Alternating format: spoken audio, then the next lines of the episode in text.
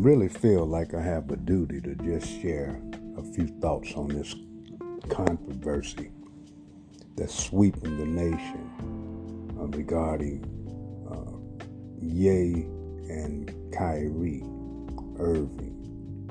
It's a lot of lot of controversy, and I think it's opening the eyes and, uh, and bringing a level of awareness and consciousness to the nation, to uh, our community particularly.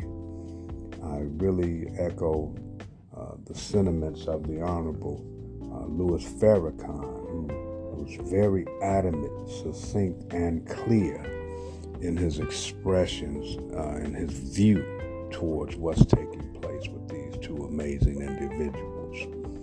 It's interesting to me as I listen to uh, apps like Clubhouse and what's being said on Facebook and a lot of the social media platforms have really put the spotlight on this issue um, and how people are waking up and, and, and there's a, a, level of awareness where we're beginning to really understand uh, who we are in this in the world that's operating around us and, and how this corporate structure, this corporation of the United States of America, which is the powers that be, uh, really feel about black America. The way things have been designed and how the structure has been set up corporately uh, for not only our um, challenge for survival, but also for our demise as a people. And how, when someone has the audacity to stand up and speak to the real truth of the issues, how the, the structure and the powers that be uh, strike out against those who just want to be treated like everybody else. The non white community, those of us who go out and labor to build a, a life for ourselves and our families, who just want to be treated like a human. This is a country where their laws have given us the right for freedom of speech. Interesting enough, when we exercise that right, we're viewed as angry when all we want to do is to live our life in the pursuit of happiness with liberty and justice for all. That simple. That part. It's interesting to me to see that we view Kanye as a person who has lost his mental balance it's a two sided coin.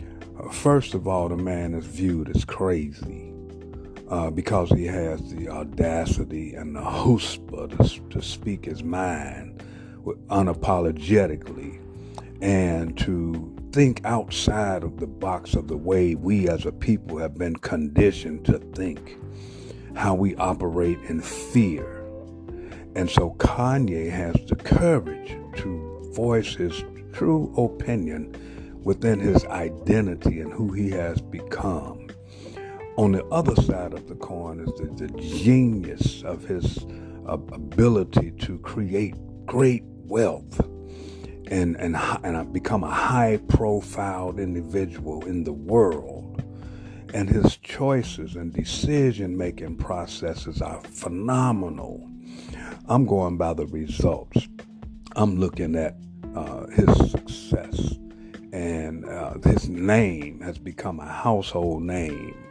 And those of us who hide behind our fear uh, throw the rock and hide our own hand and cluck our tongues and shake our heads.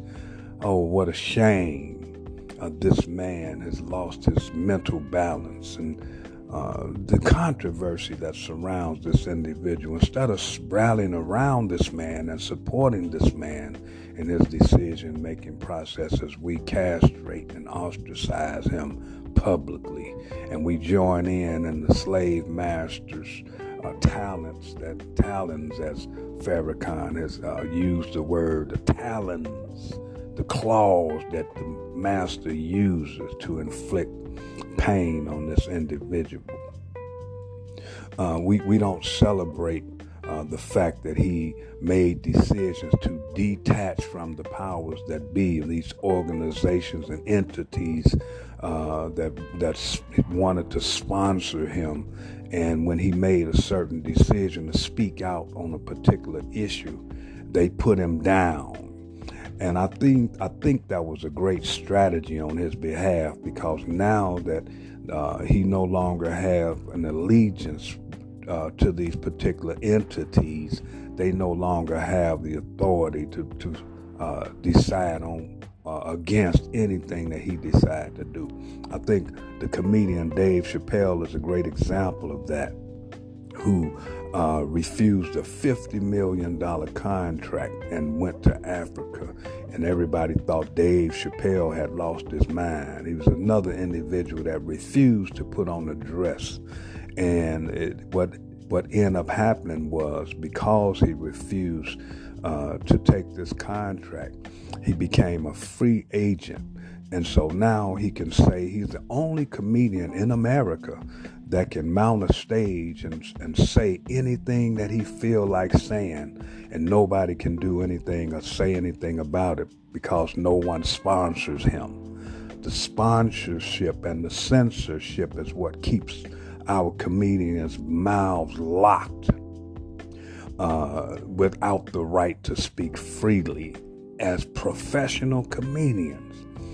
So Kanye no longer has an allegiance to these entities, and he has the wherewithal to manufacture his own uh, sportswear, his own fashion designs.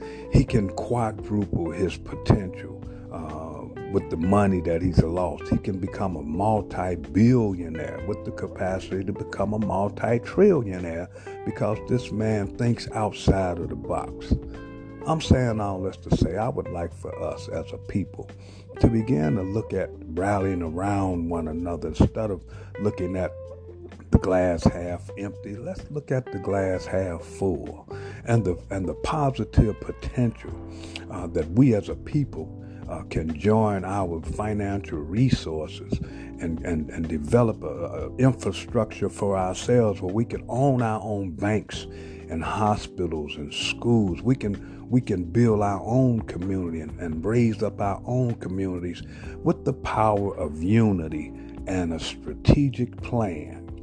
If we stop fighting and hating on one another and begin to really take a look at the full potential of our identity and what we can do as a people, the things that our foreparents died for, then I think we would see a difference in our community and we, we can own our own institutions and, uh, and leave legacies for our children. The Bible says a good man leaves an inheritance for his children's children. And I don't think that's speaking only to financial wealth, but I think it's speaking to an uplifting of our culture as a people. Uh, to educate ourselves and empower ourselves to be the kings and queens that God created us to be. Uh, he, God came that we might have an abundant life. And I think we're missing out on the abundance of what's in front of us and the things that God has in store for them that believe. The Word of God tells us that eyes have not seen, ears have not heard, and neither has it entered into the minds of them the things that God has in store for those that love Him. Let's find out who our God is and, and who we are in relationship to Him. A people that need not be ashamed, but to lift up our heads and square our shoulders and, and deal with, with life in truth, righteousness, and reality. Let's take off the blinders and uh, take off the fear Uh, I think I think the fear and ignorance is our problem.